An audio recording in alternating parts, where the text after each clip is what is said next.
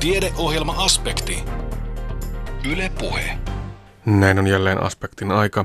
Tällä kertaa kuulemme luontaistuotteiden ja lääkkeiden yhteisvaikutuksista sekä kirkon ja ammatillisen koulutuksen reformaatioista. Lähetyksen kokoaa Kimmo Salveen. Erilaisten luontaistuotteiden eli kasvirohdosvalmisteiden sekä ravintolisien valikoimat ovat kasvaneet räjähdysmäisesti. Tuotteiden alati kasvavan käytön myötä on herännyt myös huoli tuotteiden turvallisuudesta ja etenkin niiden yhteisvaikutuksista lääkkeiden kanssa. Yhteisvaikutukset ovat mahdollisia, kun eri lääkkeitä ja valmisteita otetaan yhtä aikaa. Lääkkeiden pitoisuudet ja vaikutukset voivat silloin muuttua odottamattomasti, mikä voi johtaa merkittäviin haittoihin. Esimerkiksi mäkikuisma voi heikentää merkittävästi ehkäisyvalmisteen tehoa. Tästä aiheesta lisää seuraavaksi toimittaja Anne Heikkisen haaseltavana on lääkeaineyhteisvaikutuksista hiljattain väitellyt provisori Kaisa Salminen. Provisori Kaisa Salminen, onko luontaistuotteiden lääkeaineyhteisvaikutuksia ja muitakin haittavaikutuksia aliarvioitu? On siinä mielessä aliarvioitu, että niistä ei ole kertynyt tietoa vasta 90-luvulta lähtien. Et, ensimmäisenä tuli tämä mäkikuisma ja siihen liittyvät yhteisvaikutukset esille, mutta koko ajan tietoisuus on siitä lisääntynyt ja myöskin tutkimukset. Että, että voi sanoa, että siinä mielessä aikaisemmin on, on jäänyt pimentoon. Olet tosiaan väitellyt näistä asioista ja otsikoinut oman väitöstiedotteesi, että luontaistuotteella voi olla vaarallisia yhteisvaikutuksia lääkkeiden kanssa, mutta tuo sana luontaistuote on lainausmerkeissä. Miksi näin? Joo, laitoin sen lainausmerkkeihin, koska sille ei ole virallista määritelmää. Se on tämmöinen kansanomainen termi, että virallisesti puhutaan ravintolisista tai kasvirohdosvalmisteista tai perinteisistä kasvirohdosvalmisteista. Mistä näitä tuotteita saa? Mistä niitä voi hankkia? Myyntiluvallisia kasvirohdosvalmisteita saa myydä vain apteekista, mutta sitten rekisteröityjä perinteisiä kasvirohdosvalmisteita voidaan myydä myöskin muualta kuin apteekeista ja ravintolisia myydään pääosin luontaistuotekaupoista ja marketeista. Joo, jos vaikkapa tuolla ihan tavallisessa ruokakaupassa katsoo sitä niin sanottujen luontaistuotteiden hyllyä, niin tuntuu siltä, että se valikoima kasvaa vuosi vuodelta ja hyllymetrejä tulee koko ajan lisää. Onko tämä oikea mielikuva, että luontaistuotteiden valikoima on kasvanut? Kyllä, se on just näin, että sieltä 90-luvulta lähtien ihan räjähysmäisesti on kasvanut uusien näiden tuotteiden määrä. No tosiaan niiden ö, haitoistakin on keskusteltu jonkin verran, toki myös hyödyistä, mm. että onko se muuta kuin sitä rahan hukkaa käyttää niitä vai voiko luontaistuotteissa saada myös aidosti oikeita terveyshyötyjä. Mikä se oma näkökulmasi tässä väitöksessä oli siihen luontaistuotteiden valintaan ja tarjontaan ja, ja merkitykseen? No itse asiassa mä en ottanut väitöskirjassani kantaa näihin valmisteisiin, että mä oon tutkinut kasveista eristettyjä puhdasaineita – en ole tutkinut mitään yksittäisiä luontaistuotteita, mutta tosiaan näissä lääkekasveissa esiintyviä isokinoliinialkaloideja, joita hyvinkin, kun niitä esiintyy monissa lääkekasveissa, niin sitä kautta niitä voi olla mukana kasviperäisissä ravintolisissa ja kasvirohdosvalmisteissa. Alun perin lähin tutkimaan tosiaan kasveista eristettyjä isokinoliinialkaloideja, mitenkä ne estää meidän maksassa olevien – vierasäänen metaboliaan osallistuvien sypensyymien toimintaa ja sitä kautta onko niillä mahdollisuuksia lääkeaineyhteisvaikutuksiin. Olet siis provisori ja tämä väitös on toksikologian alaa. Kuinka tyypillinen tai kuinka epätyypillinen alasi väitös tämä on? Kyllä vierasaine metaboliaa ja lääkeaineyhteisvaikutuksia on tutkittu kohtalaisen paljon. Ei tämä niin kuin harvinainen ole, mutta en ole törmännyt näin laajaa luonnosta peräisin olevien yhdisteiden tutkimiseen niin kuin samassa tutkimuksessa, että monesti siellä on mukana niin kuin yksittäisiä yhdisteitä, mitä, mitä ihmiset on tutkinut, että mulla on tässä sitten vähän isompi, isompi sarja. Luontoa ja kasveja on käytetty lääkkeenä ja lääkeaineina varmaan kautta aikojen. Mihin se vaikutus perustuu? Ovatko ne nimenomaan nämä alkaloidit? No esimerkiksi alkaloidit on, tunnetaan nimenomaan siitä, että niillä on voimakkaita vaikutuksia. Eli alkaloidit on pääasiassa kasveissa esiintyviä typpipitoisia rengasrakenteisia yhdisteitä, joilla on tosiaan voimakkaita, voimakkaita vaikutuksia. Että, ja niitä on runsaasti näissä lääkekasveissa. Ja tosiaan siis meidän nykyisistä lääkkeistäkin noin 50 prosenttia on peräisin luonnosta. tai sitten saanut inspiraationsa luonnontuotteista. Että kyllä niin kuin luonnolla on todella vahvat juuret meidän niin kuin lääketieteessä. Ja onko niin, että elimistö ei osaa oikein erotella, että ovatko ne luonnollisia vai ovatko ne keinotekoisia ne yhdisteet, joita vaikkapa tosiaan lääkeaineiden kautta elimistöön tulee? Kyllä, elimistö ei tätä erottelua tee, vaan käsittelee kaikkia vieraita yhdisteitä samalla tavalla riippumatta yhdisteen lähteestä. Palataan vielä noihin vanhaan ajan lääkkeisiin. Yksi tunnituimmista lienee olevan kipulääke morfiini. Senkin juuret ovat tuolla luonnossa. Kyllä, eli Papaver somniferum kasvi, opium unikko, josta morfiini eristetään tänäkin päivänä, niin on mainittu jo ensimmäisessä lääketieteellisessä tekstissä noin vuodelta 2600 ennen Kristusta. Ja, ja siinä nuolenpää tekniikalla kirjoitetussa tekstissä on mainittu noin tuhat kasviperäistä aineesta, joista osa on edelleen käytössä. Että tosiaan kyllä niin kuin kasveilla ja luonnolla on niin kuin vahvat juuret meidän, meidän lääkinnässä. Että, että kyllä niin kuin kansanlääkinnässäkin on, on varmasti perää ja perimätiedot on niin kuin tärkeitä – et haaste on siinä, että nämä perinteiset kasvirohdosvalmisteet sisältää monia yhdisteitä, eikä edes aina tiedä, että mitä ne tarkalleen ottaen sisältää. Meillä on tiedossa myös tällaiset todella vakavia kuolemaankin johtaneita lääkeaineyhteisvaikutuksia jopa jo 70-luvulta. Minkälaisia yhdisteitä ne ovat? Minkälaisia tapauksia? No kyllä, tosiaan julkaisuja alkoi ilmaantua 1970- ja 80-luvuilla – ja sitten on vähän tuorempi esimerkki esimerkiksi terfenadiiniallergiaan. Se sienilääkkeiden kanssa käytettynä ää, ei päässyt metabolisesti aktivoitumaan. Sitten se terfenadiini oli sydäntoksinen, aiheutti kuuteen ajan pidentymistä. Ja tosiaan kun se metabolia estyi, esty, niin siitä tuli niitä rytmihäiriöitä ja tajuttumuskohtauksia ja kuolemantapauksia ihan terveillekin henkilöille – ja tosiaan nyt tämä mäkikuisma, josta tuossa alussa jo Kaissa Salminen sanoitkin, niin onko se sellainen tunnetuin nyt ihan näistä viime aikojen tapauksista? Kyllä se on ehdottomasti tunnetuin ja tutkituin, että sen kanssa tunnetaan lukuisia yhteisvaikutuksia. Minkälaisia ne ovat? Että se indusoi vahvasti meidän lähestulkoon tärkeimmän SYP-entsyymin SYP3A4 toimintaa. Esimerkiksi ehkäisyvalmisteet mäkikuisman kanssa käytettynä, niin niiden teho heikkenee, jolloin sitten voi tulla odottamattomia raskauksia tai ei-toivottuja raskauksia. Joo, puhumme siis koko ajan näistä vaarallisista yhteisvaikutuksista, niin eritelläänkö vähän niitä? Minkälaisia yhteisvaikutuksia voi olla tosiaan se, että se ö, lääkeaine poistuukin elimistöstä nopeammin kuin ajateltu?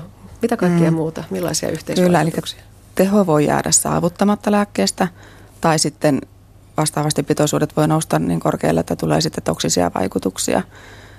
Kliiniset seuraukset riippuvat aina yhteisvaikutuksen kohteena olevan lääkkeen tai sen aineenvaihduntatuotteiden eli metabolian luonteesta.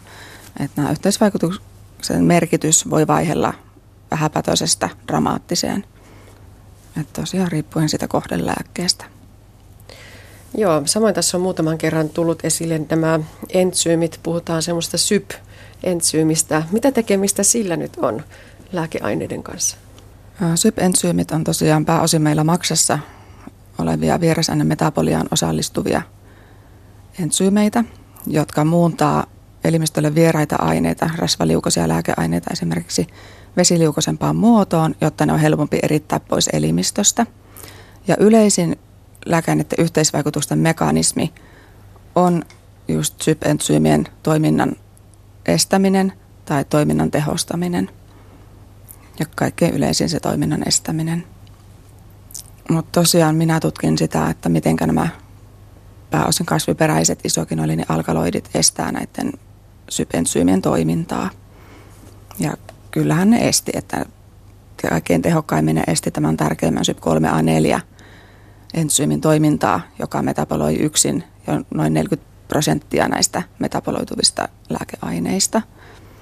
Ja sitten joukossa oli myös polymorfinen SYP2D6-entsyymi, jota ne esti erittäin tehokkaasti. Ja sitten kolmantena SYP2C19 entsyymi, jota mä sitten tutkin vähän tarkemmin. Ja sitä kohtaan ne aiheutti tämmöisen palautumattoman entsyymieston, joka on semmoinen kaikkein vakavin, vakavin entsyymieston muoto. Mitä nämä tulokset ihan käytännössä tarkoittavat? Ne tarkoittaa sitä, että, että tosiaan näillä kasviperäisillä aineilla on potentiaalia olla mukana metaboliavälitteisissä yhteisvaikutuksissa lääkkeiden kanssa käytettynä. Provisori Kaisa Salminen, ihmiset syövät näitä luontaistuotteita, kuten todettua, niin yhä enemmän. Moni meistä syö myös jotakin lääkettä, on se sitten reseptilääke tai käsikauppalääke. Pitäisikö siellä lääkärin vastaanotolla tai sitten viimeistään siinä apteekin tiskillä mainita siitä, että tällaisia luontaistuotteitakin sieltä omasta lääkekaapista löytyy ja on käytössä? Kyllä, ehdottomasti lääkkeiden käyttäjien kannattaisi kertoa myöskin näistä ravintolisien ja kasvirohdosvalmisteiden käytöstä. Ja ne kannattaisi olla myöskin mukana henkilöiden lääkelistoilla, että jos jotakin odottamattomia haittoja ilmenee, niin päästä sitten paremmin näiden syitten jäljille. No miten hyvin siellä vaikka apteekin ammattilaisilla on tiedossa ne yhteisvaikutukset, että heti voi sanoa, että jos sinulla on tällainen lääkitys, niin älä nyt ainakaan ota sitten tätä luontaistuotetta. No itse asiassa meillä ammattilaisilla, lääkäreillä ja farmaseutoilla ja provisoreilla on käytössä nykyään hyvät tietokannat, missä voidaan tarkistaa näitä yhteisvaikutuksia. Ja myöskin siinä reseptin kirjoitusvaiheessa ja lääkkeen toimitusvaiheessa nämä tietokannat hälyttää myöskin niistä yhteisvaikutuksista. Että yhteisvaikutuksia on tutkittu lähinnä noin kymmenen yleisimmin käytetyn ravintolisäntä kasvirohdosvalmisteen osalta. Ja niitä tunnetaan, tunnetaan lukuisia, mutta tosiaan tutkimuksia tehdään koko ajan enemmän, että ne, ne hyvin päivitetään näitä tietokantoja, että sieltä löytyy, löytyy vastauksia. Toki tietysti haasteena on, on se, että suurimmasta osasta ravintolisistä ei edes tiedetä, mitä ne tosiasiallisesti sisältää. että silloin on ihan mahdoton niin kuin sanoa, että onko, onko yhteisvaikutuksia, mutta ehkä se viesti meneekin sit sitä kautta, että erityisesti henkilöt, joilla on käytössä alhaisen turvallisuusmarginaalin tai pienen turvallisuusmarginaalin omaavia lääkkeitä, esimerkiksi varfariini, siklosporiini tai dikoksiini, niin heidän kannattaa olla sitten varovaisia näiden luontaistuotteiden käytössä. Ja tosiaan sanoa varmasti siellä ammattilaisille, että näitä on käytössä, muuten hän ei voi niitä yhteisvaikutuksia tietää, jos ei tiedä, että potilaalla näitä on. Kyllä, ja ehdottomasti haluan rohkaista tällä mun väitöskirjallakin ihmisiä kertomaan avoimesti niiden käytöstä, että ei niitä tarvi hävetä, että, että, että heti lytättäisiin tai tuomittaisiin niiden käytöstä, että kyllä niitä, ne, ne kannattaa kuitenkin tuoda ihan avoimesti esille. No tässä väitöksessäsi kehitettiin myös uusia menetelmiä näiden yhteisvaikutusten ennakointiin. Onko ajatuksena se, että sinne lääkemarkkinoille ei edes pääsisi sellaisia lääkkeitä, joilla näitä vaarallisia yhteisvaikutuksia voisi olla? No kyllä, eli lääkeaineyhteisvaikutusten selvittäminen on tärkeä osa lääkekehitystä ja siihen pyritään satsaamaan jo siellä varhaisessa vaiheessa, että saataisiin niin kuin, että, että halutaan välttää tiettyjen sypentsyymien toiminnan estämistä. Useita lääkeaineita on myöskin poistettu markkinoilla lääkeaineyhteisvaikutuksiin liittyen ja se on sitten aina tosi kallista, kun hyvä, muuten hyvä lääke joudutaan vetämään markkinoilta sitten tämmöisten syitten takia, niin siksi näihin, näitä pyritään selvittämään jo siellä lääkekehitysvaiheessa. Että se on tärkeä osa sitä lääkekehitystä. Ja tosiaan itse kehitin sitten menetelmää, kokeellista menetelmää, jolla voitaisiin seuloa näitä inhibitio-ominaisuuksia jo varhaisessa vaiheessa lääkekehitystä, että ne tulisi esille. Kuinka käyttökelpoinen menetelmä se näyttäisi olevan? No voi sanoa, että se on semmoista alustavaa menetelmäkehitystä, että hyvä niin kuin uusi ehdotus. Ehdotus, mutta sitten se, että se pohjautuu SYP2 ja 19 entsyymiin. Eli toki tarvitsisi sitten jatkotutkimuksissa laajentaa sitä, että menetelmä perustettaisiin, pystytettäisiin myös muille tärkeille lääkeaine- ja metaboliasypentsyymeille. Että se olisi se seuraava steppi. Provisori Kaisa Salmisen väitöstutkimus tarkastettiin Itä-Suomen yliopistossa tammikuussa. Samalla kun Suomi juhli menneenä vuonna satavuotista taivaltaan, tuli Martti Lutherin teesien julkaisemisesta kuluneeksi 500 vuotta. Osana merkkivuoden tapahtumien sarjaa järjestettiin Kuopion Alavan seurakunnassa teemaan liittyvä luontosarja. Ja tuon merkkivuoden viimeinen luonnoitsija oli piispa Jari Jolkkonen. Hän kertoi puheenvuorossaan Lutherin teeseistä ja luterilaisesta reformaatiosta tänään. Jolkonen kertoo tutkijoiden kiistellen siitä, miksi Lutherin teesit ylipäätään julkaistiin. Ne tutkijat vähän kiistellyt niistä myöskin, että minkä takia ne oikeastaan naulattiin. Osa tutkijoista on edustanut tämmöistä armotulkintaa. Heidän mielestä keskiaikainen anekäytäntö jotenkin kavens Lutherin mielestä käsitystä Jumalan armosta tekemällä siitä ehdollista ja maksullista ja ihmisen ansioihin perustuvaa. Ja Luther halusi avartaa armoa tekemällä siitä ilmasta. Okay. Ja he painottavat teesiä 62, joka muistuttaa tästä Jumalan armon ilmaisuudesta. Mutta toisten, toiset tutkijat ovat vähän eri mieltä. He voisi sanoa he, heidän näkemystä tämmöiseksi lakitulkinnaksi. Heidän mukaansa keskiaikainen anekäytäntö johti Lutterin mielestä ihmiset väärään varmuuteen ja tämmöiseen hengelliseen välinpitämättömyyteen tai laiskuuteen lupaamalla, että ostamalla aneen ihminen saa vapautuksen näistä synnin rangaistuksista ilman, että pitäisi tehdä parannusta, eikä tarvitse korjata omaa elämää eikä uudistua.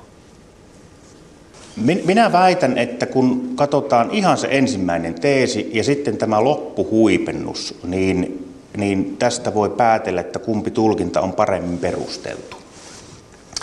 Nimittäin ensimmäisessä teesissä Luther sanoi, että kun Kristus sanoo, tehkää parannus, hän tahtoo, että kristityn koko elämä on parannusta tai uudistumista tai katumusta.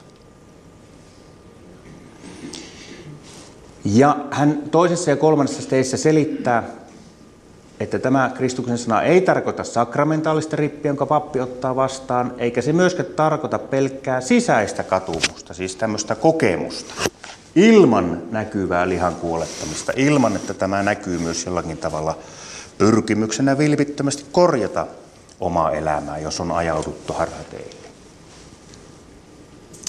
Ja sitten kun katsotaan tota loppuhuipentumaa, neljää viimeistä teesiä, niin tässä 92. teessä hän sanoo, että pois kaikki profeetat, jotka sanovat Kristuksen kansalle rauha, rauha, vaikka ei ole mitään rauhaa. Eli älkää kuunnelko sellaisia mielistelijöitä tai armon alennusmyyjiä, jotka, jotka tekee siitä jotenkin halpaa kauppatavaraa. Menestyköön kaikki profeetat, jotka sanovat Kristuksen kansalle risti risti, vaikka ei ole mitään ristiä. Eli kuunnelkaa semmoisia, jotka muistuttaa myöskin tästä parannuksen teon tarpeesta. Kehotettakoon kristittyjä innolla seuraamaan Herraa Kristusta kautta rangaistusten kuoleman ja helvetin. Eli ajatuksena on, että jos kristitty tahtoo seurata kärsivää Kristusta, niin totta kai hän jollakin tavalla joutuu elämässään myöskin Kristuksen kärsimyksistä osalliseksi. Ja niin uskomaan enemmän sitä, että taivasten valtakunta tullaan monen ahdistuksen kautta, kuin tuota väärää lohdutusta ei ole mitään vaaraa. Eli tämä huipentuu sitten tähän apostolien tekojen kohtaan. Öm, eli eli tä, tä, tässä yritän sanoa sitä, että, että jos ollaan rehellisiä ja tarkkoja ja luetaan näitä anetteisia niin kuin historiallisista lähtökohdista, niin, niin Lutteria huolestutti nimenomaan se, että, että aneet jotenkin päästävät ihmisen liian helpolla. Jos on haja, ajautunut väärille teille ja, ja ajautunut palvelemaan mammonaa tai tehnyt, tehnyt vääryyksiä tai kolttosia tai rikoksia, sitten, sitten aneet tarjoaa niin kuin liian helppoa tietää, että pelkällä rahalla saat kaiken anteeksi ja kaiken vapaaksi. Ilman, että pitäisi niin kuin pyrkiä vilpittömästi korjaamaan omaa elämää. Eli tästä oli alun perin kysymys. Tietenkin, kun myöhemmin tullaan siihen, niin oli kysymys myöskin Jumalan arvosta. Tämä jälkimmäinen tulkinta saa lisää vahvistusta myöskin, kun katsoo niitä teesejä, mitä siellä välillä puhutaan. Siis puhutaan hyvistä töistä, mitkä on oikeita hyviä töitä, eli, eli Jumalan käskemiä tekoja. Ja tässä on ne, ne teesistä 40 yksi oikeastaan lähtee semmoinen jakso, jossa Luther sanoo, että opetettakoon kristityille, että Paavi ei tahdo asettaa anen hankkimista muiden hyvien tekojen veroiseksi tai rinnalle. Siis ajatelkaa tässä, Luther vielä ajattelee, että hän puolustaa Paavia ja puhuu Paavin suulla anekauppiaita vastaan. Tässä vaiheessa oli vielä tilanne tämä. Opetettakoon kristityille, että antaessaan köyhälle ihminen tekee paremmin kuin ostaessaan aneen. Sillä rakkauden teosta kasvaa rakkaus ja ihminen tulee paremmaksi, eli hän kasvaa rakkaudessa – kun taas ane ei tee häntä paremmaksi, vaan ainoastaan poistaa synnin ajallisia rangaistuksia. Opetettakoon kristityille, että se, joka näkee apua tarvitsevan köyhän ja silti panee rahansa aneeseen, ei saa Paavin antaiksi antoa, vaan Jumalan vihastumisen. Puhuessaan aneesta Paavi tarvitsee ja haluaa enemmän kristittyjen rukousta kuin heidän rahojaan. Sitten siellä on vielä yksi teesi, jossa sanotaan, että se, joka on köyhä, niin hänen pitää omat rahansa käyttää perheen, kodin ja sen jäsenten hyväksi, eikä laittaa niitä aneeseen. Eli taustalla oli kysymys, että mitkä on oikeita kristillisiä tekoja, eli Jumalan käskemiä tekoja, ja mitkä taas ihmisten kehittämiä tai keksimiä. Ja Lutterin mielestä oikeita oli ne, joihin Jumala itse kutsuu, rohkaisee, kehottaa ja käskee sanassaan. Ja kun katsotaan, että löytyykö Uudesta testamentista puhetta aneista tai pyhäinjäännösten katselusta, pyhinvaelluksesta tai luosterin lupauksesta, Luther tuli siihen johtopäätökseen, että Uusi testamentti ei puhu näistä mitään. Sen sijaan siellä kehotetaan elämään nöyryydessä ja synnin katumuksessa, mihin tuo ensimmäinenkin teesi viittaa, joka on siis kaikkein tärkein teesi. Siellä kehotetaan turvautumaan vapautuneesti Jumalan armoon ja kiittämään häntä. Siellä kehotetaan rukoilemaan, viettämään Jumalan palvelusta. Siellä puhutaan, Kristus asettaa ehtoollisen ja käskee viettämään sitä usein. Siellä puhutaan köyhien auttamisesta, lähimmäisen rakkaudesta, siellä puhutaan taistelussa omassa, taistelusta omassa itsessä olevaa syntiä vastaan. Eli, eli tässä oli, oli myöskin keskeinen korostus, että, että, että okei, tämä keskiajan hurskauselämä on nyt rikasta ja monipuolista, mutta samalla se on mennyt vähän sekaisin, kun ei oikein tiedä, että mitkä on ihmisen keksimiä ja mitkä on näitä Jumalan käskemiä oikeita hyviä tekoja. Ja näihin, näihin oikeisiin hy, hyviin asioihin pitää keskittyä ja miettiä, että miten kristillistä uskoa eletään, eletään todeksi arjen keskellä. Tietenkin anetteeseissa oli kysymys myöskin Jumalan armosta. Eli siitä, millä tavalla Jumala lahjoittaa meille armonsa, tai millä tavalla me voimme tulla kosketuksiin armon ja itse Jumalan kanssa. Ja anetteesithän oli ajoitettu juuri lokakuun viimeiselle päivälle. Miksi? Siksi, että seuraavana päivänä oli pyhäinpäivä, jolloin Fredrik Viisas, Lutterin vaaliruhtinas, asetti näytille mahtavan pyhänjäännöskokoelmansa. Ja oikeasti opetettiin ja ajateltiin niin, että kun katselee näitä pyhänjäännöksiä, niin sillä tavalla tulee jotenkin osalliseksi Jumalan armosta ja aneiden hankkiminen oli sitten toinen tapa. Ja Luther korosti, että, että ei näin, että pitää, pitää niin kuin katsoa Uudesta testamentista, että millä tavalla Jumala lahjoittaa armonsa. Ja, ja kun tuli tietysti kiistaa siitä, että mistä löydän oikean tosi kirkon, sehän on ihan relevantti, järkevä kysymys tänäkin päivänä. Niin Luther kirjoituksessaan 1537 kirkosta ja kirkolliskokouksesta vastasi oikeastaan Uuden testamentin pohjalta näin, että – siellä on yksi pyhä katolinen apostolinen kirkko, missä toteutuvat nämä seitsemän kirkon tuntomerkkiä, siis ulkoista konkreettista tuntomerkkiä. Eli siellä, missä julistetaan Jumalan sanaa oikein ja puhtaasti. Siellä, missä kastetaan ja kasvatetaan uusia kristittyjä. Siellä, missä käytetään syntien päästämisen ja sitoamisen avaimia, eli rippiä. Siellä, missä vietetään pyhää ehtoollista, eli Kristuksen läsnäolon juhlaa. Sen lisäksi siellä, missä vihitään uusia palvelijoita kirkon hengelliseen virkaan. Siellä, missä huolehditaan julkista rukouksesta, eli Jumalanpaluselämästä. Ja viimeiseksi siellä, missä kannetaan ristiä, eli seurataan Kristusta, kärsivää Kristusta ja siedetään vainoa sen tähden. Tämä oli tämä vähän yllättävä tämä viis, viides, taikka viimeinen seitsemäs tuntomerkki, eli risti, joka tarkoittaa sitä, että kun seurataan nimenomaan kärsivää Kristusta, niin pitää olla myötätuntoinen kärsiville ja köyhille. Mutta se tarkoittaa myöskin sitä, että, että pitää hyväksyä se tosiasia, että tosi kirkko ei maailmassa ole koskaan kovin suosittu. Sillä on aina vastustajansa. se vähän niin kuin kuuluu asiaan, että maailma katsoo ö, tosi kirkkoa vähän vinoon, nenän vartta pitkin.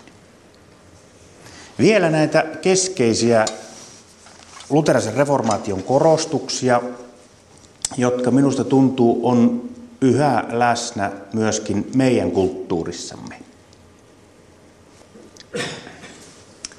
Dosentti Teemu Vähäsarja kirjoitti Helsingin Sanomissa elokuussa tai sanoi luterilaisuudesta näin, että, että luterilaiseen kuuluu tämmöinen kumma sivistyksen kultti, lukemaan pakko-opettaminen ja kansanvalistus.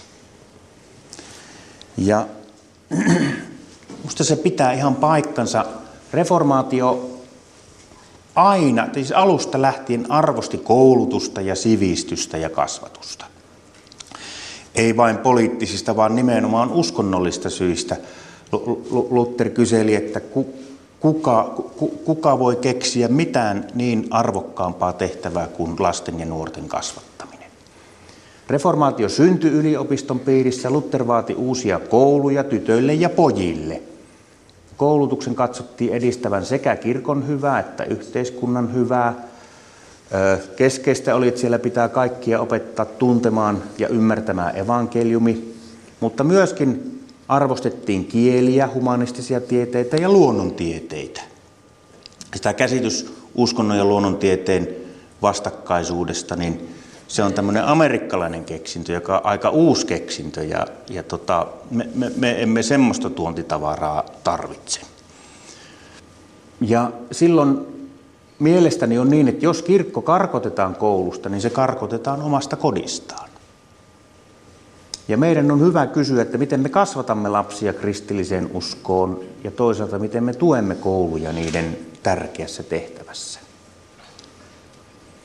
Tuossa voisi olla paljonkin sitaatteja, missä Luther vetoaa pormestareihin ja kaikkiin johtaviin ihmisiin, että nyt pitää perustaa kouluja tytöille ja pojille ja kehittää kirjastoja ja, ja kehittää opettajan koulutusta ja niin poispäin. Siis peruskoulun idea oli jollakin tavalla idullaan jo Lutterin kirjoituksissa. Toinen keskeinen tämmöinen yhteiskunnallinen korostus oli, oli tietysti se, että, että luterilaisuus kutsui pitämään huolta köyhistä ja kärsivistä, joka tausta on tietysti jo Uudessa testamentissa esimerkiksi siinä, että Jeesus samaistaa itsensä nälkäisiin, kodittomiin, alastomiin, sairaisiin ja vankeihin ja, ja, ja kutsuu tätä diakoniaksi. Ja keskiajalla köyhyys usein ratkaistiin kerjäämällä jotenkin niin, että se, joka kerjää, niin saa siitä ansiota, ja se, joka antaa köyhälle, niin saa siitä ansiota. Mutta kun tämä ansiouskonnollisuus haluttiin pois, niin, niin täytyy rakentaa se ihan uudelle pohjalle. Luther myöskin kirjoitti, että kristittyjen keskuudessa kenenkään ei pitäisi kerjätä. Ja siksi kehitettiin erityinen köyhien kassa – joka oli ihan konkreettinen esine. Siinä oli kolme lukkoa eri avaimilla, sen verran luotettiin toisiin. Eli varmisteltiin vähän, että kukaan ei kavalla yhteistä kassaa. Mutta siitä, siitä siis tähän kerättiin, alettiin kerätä yhteisiä varoja, josta sitten seurakuntapalvelijat Jumalan jälkeen kävi jakamassa – niille ihmisille siinä kylässä, jotka oli kaikkein haavoittuvimmassa asemassa, joilla meni kaikkein heikommin, jotka oli köyhiä. Ja näistä kassoista annettiin rahaa myöskin sellaisille perheille, joissa ei ollut rahaa, mutta jotta, jotta nämä perheet olisi voinut laittaa lapsia kouluun. Itse asiassa näistä ruvettiin antamaan myöskin yrityksille tämmöisiä starttilainoja, jotka sitten maksettiin takaisin, jos yritys menestyi mutta kukaan ei jäänyt velkavankeuteen, jos yritys koki sitten konkurssin tai ei menestynyt. Ja silloin meidän jatkuva kysymyksemme on, että miten me kehitämme seurakunnista diakonisia, miten me kasvamme rakkaudessa eläväksi yhteisöksi ja miten meidän kylän hätä ja kuuluu Jumalan palveluksessa.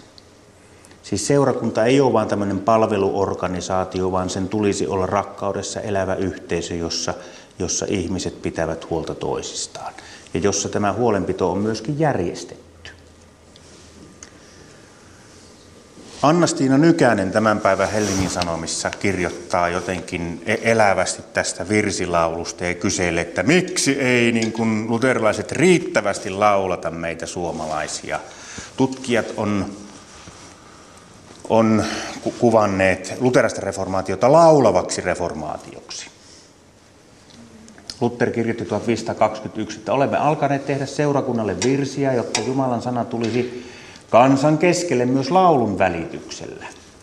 Sen takia virrellä oli erityisesti kolme tehtävää. Ensinnäkin se julistaa Jumalan sanaa ja, ja siis suorastaan tuo Kristuksen läsnä olevaksi seurakunnan keskelle ihmisen sydämeen.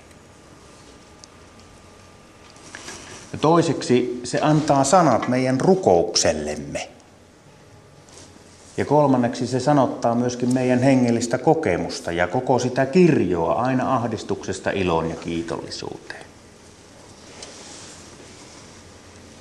Se on aika merkittävä juttu, että joulun alla näihin kauneimpiin joululauluihin osallistuu miljoona suomalaista.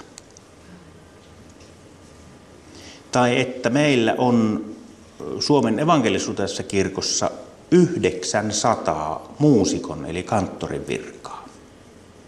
Se on merkittävä panostus ja kes- kertoo tästä vahvasta kirkkomusiikin ja yhteisen laulamisen traditiosta.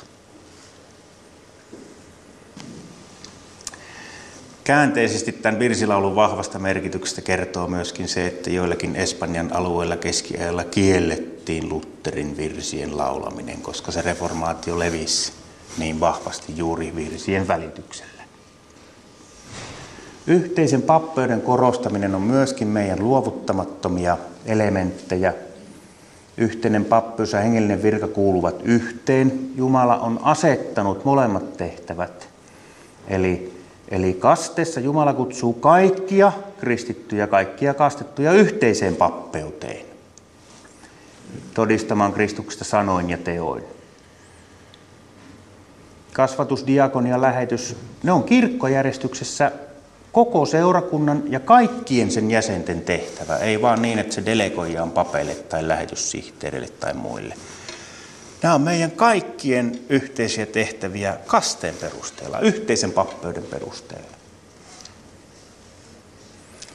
Ja siinä meillä ehkä jonkun verran on opeteltavaa vielä, että miten me löytäisimme uudelleen seurakunnan elämässä tämän yhteisen pappeuden. Sen takia tekee mieli kysyä, että voivatko nämä säästöt ja sopeuttaminen haastaa meitä löytämään uudelleen tämän vapaaehtoistyön merkityksen. Miten löytäisimme uudelleen seurakuntalaiset ja antaisimme heille riittävästi vastuuta. Totta kai yhteiseen pappeuteen kuuluu myöskin yhteiskunnallisten tehtävien hoitaminen. Siivoajana, poliisina, sairaanhoitajana, kaikissa niissä ammateissa, joissa rakennetaan yhteistä hyvää, pidetään huolta toisista.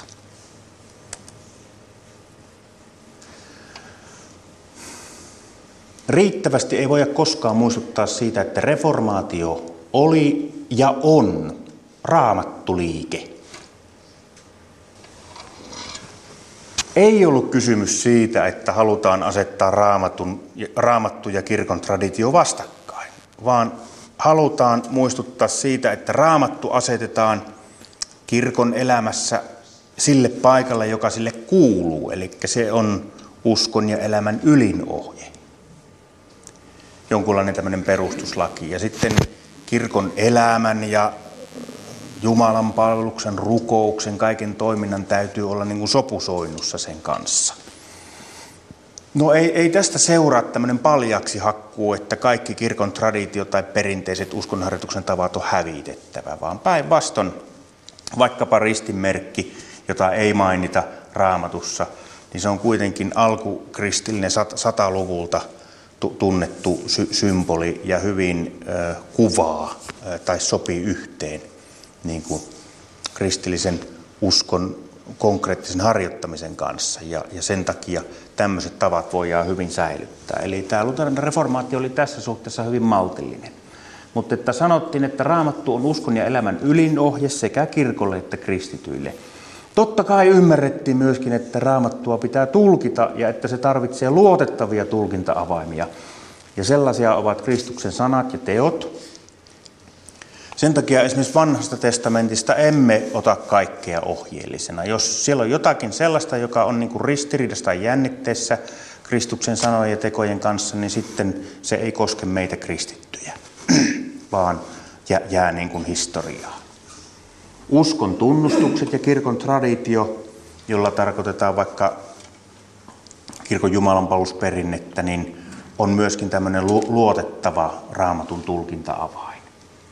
Ja silloin voi merki- kysyä, että mitä merkitsee, jos me messussa sanomme hyvin pontevasti aina raamatun lukukappaleiden jälkeen, että tämä on Jumalan sana. Tämä on Jumalan sana. Mitä me vasta... La- la- lausutaanko Tuomas messussa muuten, Raimo? Ei lausu. Okei. Okay. No miettikää, mutta joka tapauksessa semmoinen käsikirjassa, se on tämmöinen vaihtoehtoinen, vapaaehtoinen osa, joka, joka tuota, tunnetaan myöskin muissa kirkoissa, että kun ruvetaan raamatun lukukappale, niin raamatun lukija päättää sen, että tämä on Jumalan sana. Miten seurakunta vastaa siihen? Niin, kyllä, juuri näin. Hyvä. Se ei vastaa, että ai jaa, tai että no ehkä, e- eikä sillä tavalla, että mielenkiintoinen teoria. Tai että suottaa se olla tai suottaa se olla olemattakin. Vaan se vastaa, että kiitos Jumalalle. Ja lähtökohtaisesti on kysymys jostakin hyvästä asiasta. Että Jumala ei jää tuntemattomaksi eikä verhoudu meiltä, vaan paljastaa oman olemuksensa ja tahtonsa ja rakkautensa sanassaan. Ja se on lähtökohtaisesti hyvä asia. Kyllä reformaattorit suorastaan kihisi innostuksesta raamatun lukemiseen ja silloin tietysti on aina hyvä kysyä, että no miten on meidän kanssa? Siitähän puhuttiin ruminaationa, joka tarkoittaa märehtimistä. Huomattiin, että siis kun lehmä ottaa aamulla ruohoa pötsiin, niin se, se jotenkin ruminoi, eli se märehtii sitä koko päivän. Ja tava, tavallaan siis lehmä opettaa meille raamatun lukemista, eli kun aamulla sitä ottaa pötsiin, niin, niin sitä voi sitä samaa sanaa mietiskellä ja pureskella ja märehtiä koko päivän, niin että se, se, se tulee niin kuin osaksi minua ja alkaa vaikuttaa minussa uutta elämää, iloa, vapautta, rauhaa, kärsivällisyyttä ja niin poispäin. Sitten on tärkeää muistuttaa myöskin meillä Itä-Suomessa ja Kuopion hiippakunnassa, että, että ei ollut tarkoitus perustaa mitään uutta kirkkoa eikä kehittää jotakin kristinuskon light-versiota, vaan luterilaisuus oli lähtökohtaisesti ekumeenista – Augsburgin tunnustuksen esipuheessa kirjoitetaan, että toivomme on, että niin kuin me elämme ja taistelemme yhden ainoan Kristuksen alaisina, niin me voisimme myös elää yhdessä ja yksimielisinä yhdessä ainoassa kristillisessä kirkossa. Tai että tässä ovat esitettyinä meidän oppimme pääpiirteet. Siitä voidaan todeta, ettei siinä ole mitään, mikä on ristiriidassa raamatun tai katolisen kirkon tai roomankaan kirkon kanssa, sikäli kun kirkon oppi on isien kirjoituksessa meille tunnettua. Koska näin on, niin ne, jotka vaativat pitämään meitä harhaoppisina, tuomitsevat kohtuuttomasti. Koko erimielisyyden kohteena ovat vain tietyt harvat väärinkäytökset, jotka ilman varmaa perustetta ovat päässeet pesiytymään seurakuntiin. Eli ei ollut kysymys uskon puhdistamisesta, vaan ää, tiettyjen ongelmallisten tapojen puhdistamisesta, kuten anekkauppa tai pyhäinjäännösten katselu tai muut vastaavat. Näin piispa Jari Jolkkonen puheenvuoron kuultavissa kokonaisuudessaan Aspektin verkkosivuilla osoitteessa kantti.net kautta aspekti. Reformista toiseen ammatillisessa koulutuksessa on nimittäin asuttu uuteen aikaan vuodenvaihteen jälkeen, kun uusi laki ammatillisesta koulutuksesta astui voimaan. Kyseessä on suurin muutos, mitä ammatillisessa koulutuksessa on koskaan ollut. Näin toteaa yhden Suomen suurimman ammatillista koulutusta antavan kuntayhtymän johtaja Heikki Helve Kuopiosta. Lain valmisteluvaiheessa käytiin laajaa ja varsin kiivastakin keskustelua ammatillisen koulutuksen tilasta, käytännön toteutuksesta ja rahoituksesta. Ja ehkä eniten peistä on taitettu työpaikalla tapahtuvan oppimisen ja oppilaitoksessa annettavan lähiopetuksen määrästä ja suhteesta. Miltä maailma näyttää oppilaitosten käytävillä nyt ja miten uusi laki käytännössä näkyy? Anne Heikkinen tapasi Heikki Helveen. No minun mielestä tämä on kyllä suurin muutos, mitä ammatillisessa koulutuksessa on ollut. Ja tässä muuttuu niin moni asia, semmoinen näkyvä asia ja näkymätön asia. Ja näkyviä asioita on tietenkin tuonne opiskelijoille päin, että tunnustetaan, tunnistetaan ja arvioidaan jo olemassa oleva osaaminen. Mitä osaat, ei tarvitse sitä lähteä toista kertaa tekemään. Toinen asia on tietysti myös se, että tulee jatkuva sisäänotto. Yhteishakuhan säilyy. Keväällä peruskoulunsa päättäville, joka on tietysti se suurin kanava tulla. Mutta sen jälkeen sitten niin nämä jatkuvana sisäänottona, ei toki siten, että joka päivä voi tulla opiskelemaan milloin tahansa, mutta että jatkuvana hakuna ja sitten välillä otetaan opiskelijoita sisälle, sisälle, että ei tarvitse odottaa sitten sinne syksyyn tai kevääseen asti.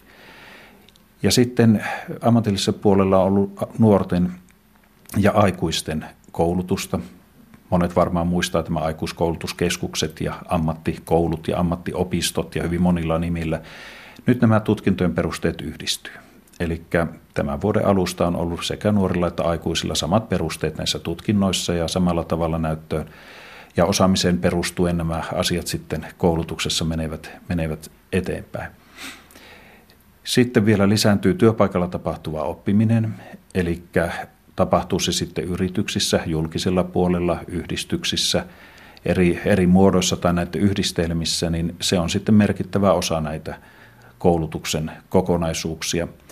Ja tämä on ehkä semmoinen asia, josta monesti sanotaan, että se olisi todella valtava muutos, mutta itse asiassa sitä on ollut jo paljon aikaisemminkin. Sitä on ollut erittäin laajasti, mutta se on ehkä vaihellut aloittain. Joillakin aloilla se on ollut jo puoletkin opinnoista tapahtunut työpaikoilla. Joillakin aloilla sitä vähän harjoitellaan vieläkin. Voi olla, että kansallisesti alueellisesti on ollut isoja eroja. Että jossakin alueella tämä toiminta on ollut jo tiiviimpää yritysten työnantajien kanssa ja jossakin hivenen etäämpää, mutta nyt nämäkin yhdenmukaistuvat. Eli hyvin paljon tapahtuu, ja tämä lainsäädäntö on tullut tämän vuoden alusta voimaan, että parhaillaan tätä asiaa nyt sitten käytännössä viedään, viedään eteenpäin, mikä sitten viime vuoden kesällä ja alkusyksystä sitten lakeina ja asetuksena meille tuli. Niin, tähän valmisteluvaiheeseenkin on liittynyt kovin paljon jo keskustelua ja voi sanoa, että myös kalapalikkia suuntaan ja toiseen. Ehkä suurin kiistakysymys tai sellainen kysymyksiä herättävä asia oli se työpaikalla tapahtuva oppiminen, että kuinka paljon opetusta voidaan siirtää sinne työpaikoille ja toisaalta kuinka vähäksi lähiopetus voi mennä täällä oppilaitoksissa. Onko tähän nyt löydetty hyvä kompromissi? Uskoisin, että siihen löydetään näillä resursseilla, mitä meille valtion taholta annetaan, niin semmoinen sopiva tasapaino. Kyllähän tästä paljon käytiin keskustelua ja ehkä sitä keskustelusta unohtui kuitenkin se, että eihän opettamisen vastuu siirry pois opettajilta. Opettaja vastaa aina jatkossakin siitä pedagogisesta opettamisesta ja siitä, mitä osaamista kukin opiskelija sitten tarvitsee ja mitä tämmöisiä tutkinnon osia, ammatillisia osaamisen osioita sitten kultakin työssä oppimisjaksolta haetaan ja, ja, ja mitenkä sieltä saatu osaaminen sitten arvioidaan. Mutta hyvä siinä on ehdottomasti se, että se työelämän kanssa yhteys on hyvin tiivis. Ja kyllä työelämän puolelta on oltu hyvinkin pääsääntöisesti myönteisiä. He näkevät, minkälaisia opiskelijoita on. He pystyvät sieltä hakemaan itselleen hyvää työvoimaa, koska hyvin laajasti meillä, meillä on pula hyvistä työntekijöistä. Ja sitten taas opiskelijat näkevät konkreettisesti sen, että mitä heiltä edellytetään, mitä heidän pitää osata ja minkälaisia taitoja heillä täytyy sitten kehittää ennen seuraavaa työssä oppimisjaksoa. Ja nyt näiden työssäoppimisjaksojen ja sitten lähiopetuksen, mitä tapahtuu oppilaitoksen puitteissa, sen tasapainon ja ehkä sen järjestyksen kanssa täytyy tehdä nyt semmoista kriittistäkin arviointia, että kuinka paljon pitää tehdä oppilaitoksessa työtä ensin, ennen kuin voi lähteä työssä oppimaan, ja mitä sitten, miten pitkiä ne jaksot on. Voiko ne olla, että siellä ollaan kymmenen viikkoa työpaikalla, vai olisiko jollakin alalla parempi, että ollaan vaikka kolme päivää siellä ja kaksi päivää koululla – ja, ja, ja minkälaisia vuorotteluja tehdään. Että nyt pitää minun mielestä ihan varasti katsoa, että kuinka tämä homma toimii. Ja täytyy muistaa, että jokainen opiskelija on yksilö.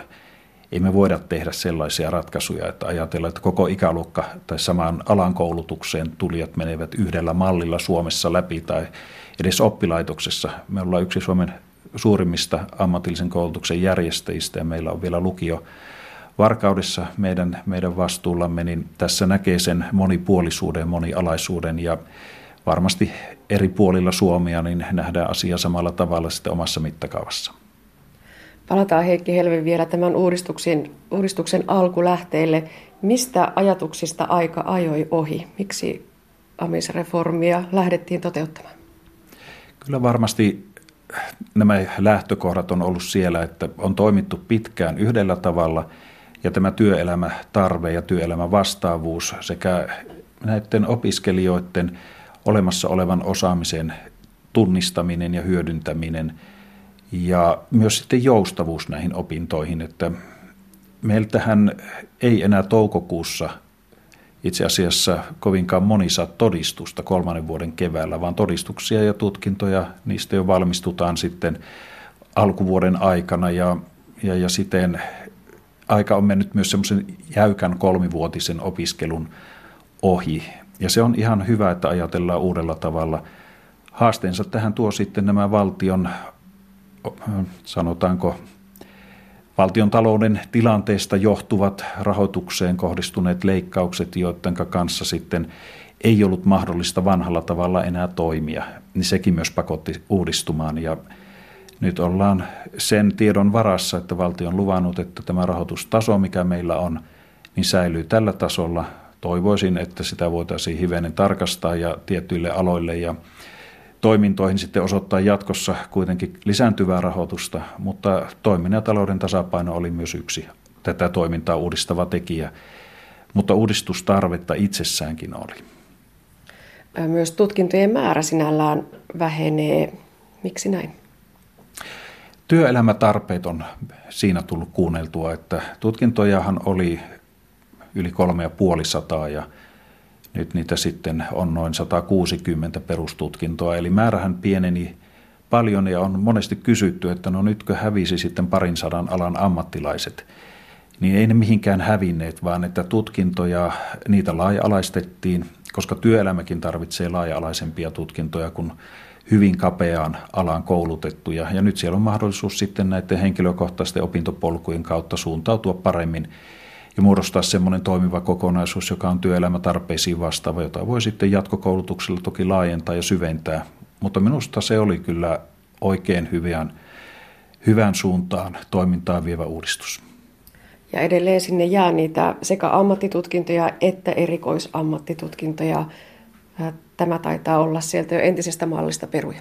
Kyllä ne ovat yhä olemassa ja se on hyvä, että onkin. Ja näihin sitä sanotaan, että etet 500 opintopistettä, se on erittäin laaja. Se on itse asiassa laajin tutkinto, mitä Suomessa voidaan opintojen laajuudessa olla. Ja mikäli laajimman tutkinnon Suomessa haluaa suorittaa, on parempi tulla ammatilliseen koulutukseen toiselle asteelle, jossa suorittaessaan perustutkinnon, ammattitutkinnon ja erikoisammattitutkinnon on opintopisteissään Suomen pisimmälle koulutettu asiantuntija. Mm. No niin, sekin on hyvä tietää. Palataan vielä sinne henkilökohtaisen osaamisen kehittämissuunnitelmaan. Siitä tuli nyt siis pakollinen, eli se täytyy tehdä kaikille opiskelijoille. Miten käytännössä sitä aiemmin opittua tunnistetaan ja tunnustetaan? Siinä taas palataan siihen, mikä on opojen ja opettajien ammattitaito. Eli opiskelijan täytyy osoittaa se osaamisensa. Ja otetaan esimerkiksi englannin kieli. Sitä nuoret osaavat monella alalla hyvin ja kuten monessakin yhteydessä on kuultu, niin pojat ovat erittäin lahjakkaita englannin kielessä. Monella tekniikan alalla ja kommunikoinnissa he ovat kiinnostuneita, he rakentavat erilaisia laitteita, perehtyvät näihin ohjekirjoihin, neuvoihin, jotka ovat englanniksi, ja sitten he pelaavat monia strategiapelejä, joissa on kansainväliset tiimit, he keskustelevat sujuvasti englanniksi. Hyvin äkkiä opettaja pystyy arvioimaan, että onko heillä englannin kielen taito sellainen, jolla, joka vastaa näitä tavoitteita, vai pitääkö heidän sitten istua lähiopetuksessa kaikkien kuuntelemassa ne asiat, jotka eivät sitten enää mitään uutta anna. Ja tässä on hyvä puoli se, että sitten on myös opiskelijoita, joilla on isoja osaamisen tarpeita näissä, niin ne, jotka jo osaavat sen, voivat jatkaa opinnoissa eteenpäin ja ne, joilla sitten osaamisen aukkoja on, niin opettajat ja ohjaajat voivat sitten keskittyä heihin enemmän. Eli kyllähän tässä on myös tämmöinen resurssien järkevä käyttö, mutta myös tämä opiskelumotivaation kannalta hyviä puolia. Ja mennään sitten vielä sinne työpaikoille. Tosiaan työssä oppiminen poistuu terminä ja tehdään näitä koulutussopimuksia. Minkälainen urakka, minkälainen revo, äh, revohka se on yrityksiä käydä läpi ja jokaisen kanssa käydä se näkymä ja käytäntö, että kun opiskelija työ, tulee työpaikalle, niin mitä se tarkoittaa? No tietenkin nyt tulee nämä uudet termit ja myös oppisopimuksia voidaan tehdä lyhytaikaisia. Ja se on tietysti opiskelijoille ihan hyvä. He voivat silloin saada myös sitä korvausta siitä oppisopimusajaltaan, mutta ne voivat olla sitten tutkinnon osille. Ei tarvitse koko tutkintoa enää oppisopimuksena tehdä ja tämä on yksi hyvä puoli. Mutta kyllähän näitä käydään läpi, että Savon koulutuskuntayhtymällä meillä, meillä on noin 6000 työssäoppimispaikkaa. Toimijoita on valtava määrä ja se on iso työ. Täytyy vain tehdä sopimukset ja, ja, ja meillä on onneksi saatu isojen tuo koulutuksen kanssa, meidän kanssa yhteistyötä tekevien tahojen kanssa tämmöisiä puitesopimuksia, joissa on sovittu yhteiset isot pelisäännöt ja sitten opettaja tekee oppilaan ja, ja työpaikan kanssa sitten tämän oman sopimuksen näissä puitteissa. Eli kyllä mä uskon, kun tästä liikkeelle päästään, niin, niin asia sitten joustavoituu ja menee, menee hyvin eteenpäin. Mutta varmasti tämän vuoden alussa niin siellä on ylimääräistä työtä, mitä ei ole aikaisemmin ollut tai mitä ei jatkossa ole niin tehtävänä, koska sopimukset pitää uusia. Tosiaan myös se opettajien työ muuttuu aika tavalla. Teilläkin taitaa olla jo opettajia, joilla ei ole opetusta ollenkaan täällä oppilaitoksessa, vaan koko työaika käytetään siellä työpaikoilla. Se varmasti vaihtelee suuresti. En osaa sanoa ihan opettajien tarkkuudella, kun niitä on kuitenkin meillä lähes 600 opettajaa meidänkin talossa, niin kyllähän opettajan työ muuttuu ja se on jo muuttunut paljon. Puhutaan monesti, että, että opettaja on opettajan lisäksi niin tämmöinen ohjaaja, valmentaja. Se on, on, on henkilö, joka, jonka täytyy katsoa se kokonaisuus ja polkuja arvioida ja sitten vielä vastaa siitä, että nämä työpaikkaohjaajat pystyvät ohjaamaan asiaa opiskelijan kanssa. Hänen pitää pystyä olemaan täällä koululla oppilaitoksen puitteissa, olla yhteydessä vanhempiin, sitten ennen kaikkea kiertää tuolla työpaikoilla, työssä oppimispaikoilla ja, ja, ja seurata siellä sitä edistymistä. Että kyllähän ammatillisen puolen opettajat, he ovat maailman parhaita ammattilaisia alallaan, ovat isossa muutoksessa ja uudistuksessa ja vaatii paljon myös heiltä ja arvostan sitä heidän tekemistä erittäin paljon ja meillä on sitten hyvin pystytty tästä asiasta keskustelemaan, mutta kyllä kansallisesti täytyisi oikeasti vielä pontevammin lähteä siihen, että opettajien täydennyskoulutukseen, kouluttautumiseen, näihin asioihin, niin pitäisi olla osoittaa panostusta, koska ei näiden nykyisten puitteiden, mitä oppilaitokselle itselleen anneta, niin pystytä siinä mitassa asiaa viemään eteenpäin kuin mitä kansallisesti pitäisi kokonaisuudessa opettajien koulutuksen ja täydennyskoulutuksen osalta tällä hetkellä heitä tukea. Opettajia ei saa jättää näissä uudistuksissa yksin. Puhutaan sitten Heikki Helve vielä rahoituksesta. Se on kokenut aikamoisia muutoksia myös tämän uuden lain myötä. Rahoitus koostuu perusrahoituksesta, suoritusrahoituksesta ja vaikuttavuusrahoituksesta. Nämä kaksi jälkimmäistä taitavat olla aika uutta, eli rahoitusta tulee myös sen mukaan, että kuinka opiskelijat työllistyvät tai pääsevät kiinni jatko-opintoihin ja millaista palautetta he antavat. Samoin millaista palautetta työelämä antaa koulutuksesta. Miten suuri näkökulman muutos rahoitukseen liittyen on tullut? Kyllä tämä on todella iso muutos. Jos aikuisempaan vertaa, jolloin syyskuun ja tammikuun 20. päivä laskettiin opiskelijoiden nuppiluku ja siitä tuli, katsottiin alalta ja oppilaitoskohtaisen kertoimen kanssa sitten paljonko meillä, meillä on opiskelijoita ja sen mukaan tuli seitsemän kuukauden ja toisesta päivästä viiden kuukauden rahoitus, jolla sitten katsottiin vielä vuosittainen painotus, keskiarvo ja sillä sitten mentiin. Toki siellä on ollut tuloksellisuutta pieneltä osalta mukana tuloksellisuusrahoituksen kautta, mutta sen osuus on ollut noin valtakunnan mitassa niin kuitenkin kohtuu pieni. Niin nyt on menty tähän tilanteeseen, että, että tutkinnot ja niiden osat, eli meidän pitää kannustaa ja toimia siten, että opiskelijat suorittaa tutkinnon osia ja tutkintoja ja valmistuvat sitten täältä. No toisaalta tämä vaikuttavuusrahoitus, jossa on nämä työllistyminen, jatko-opinnot, siirtyminen sinne, koska monihan menee armeijaan tai jatko-opiskelemaan tai äitiyslomalle tai, tai muuten siirtyy hetkeksi pois, pois työelämän palveluksesta, nämäkin täytyy siinä sitten huomioida, niin onhan tämä iso, iso muutos. Ja oikeastaan se on, se on hyväkin muutos, mutta näin isoa muutosta kun tehdään, niin kyllä täytyy myös pystyä ne mittarit ja se järjestelmä, jolla näitä tuloksellisuutta yhdenvertaisesti koko maassa kaikkien koulutuksen järjestäjien kanssa seurataan ja arvioidaan, niin kehittämään sillä tavalla, että myös se rahoituksen saannin perusteet ovat luotettavia. Että emme voi rakentaa sellaista systeemiä, jossa se perustuu johonkin arvioituun tai arveltuun asiaan, vaan se täytyy olla arvioitu asia hyvin, hyvinkin tiukasti ja, ja, ja yhteismitallisesti, ja siksi niitä mittareitakaan ei voi olla liian paljon.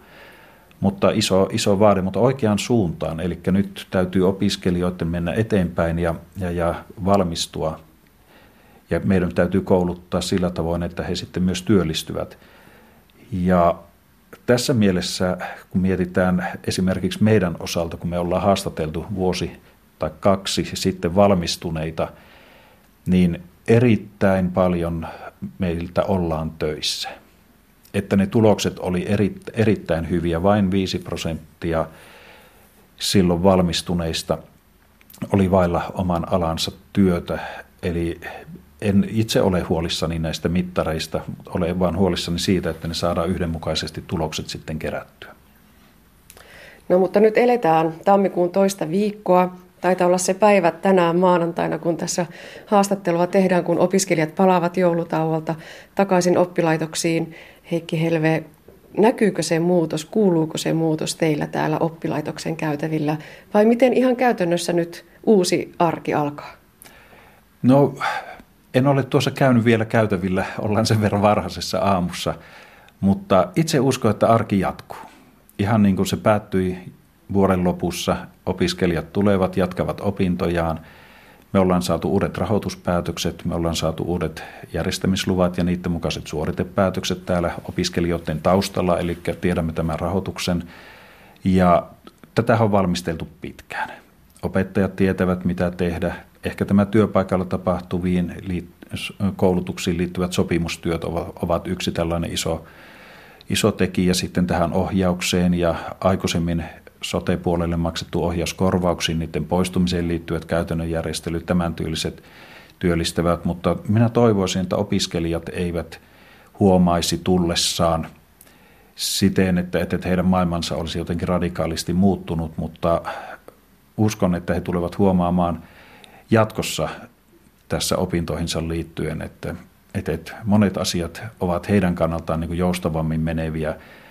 Ja tämä jatkuva sisäänottokin tulee olemaan sitten sellainen muutos, että siellä sitten opiskelijat huomaa, että ehkä kurssille ja ryhmään tuleekin opiskelijoita muulloinkin kuin vuoden alussa tai tammikuun alussa, jolloin on toinen perinteinen sisäänottoaika ollut. Ja, ja, ja että jatketaan tätä työtä eteenpäin. Savon koulutuskuntayhtymän osalta niin tämä työpaikalla tapahtuvaa oppimista on tehty jo niin paljon ja viety niin pitkälle, että me täytetään jo tämän muutamaa alaa lukuottamatta, jossa se ei, ei ole oikein mahdollistakaan se määrän täyttyä, niin, niin, niin että sillä puolella me on tehty jo ne reformin vaikuttavat asiat. Et siinä mielessä tuo opiskelijoiden arjessa en usko, että meidän osalta tämä reformi suuresti tuolla tällä hetkellä uutena asiana tällä viikolla sitten mitenkään yllättää esiin tulee. Näin totesi Savon koulutuskuntayhtymän johtaja Heikki Helve. Ja näin päättyy tämänkertainen aspekti.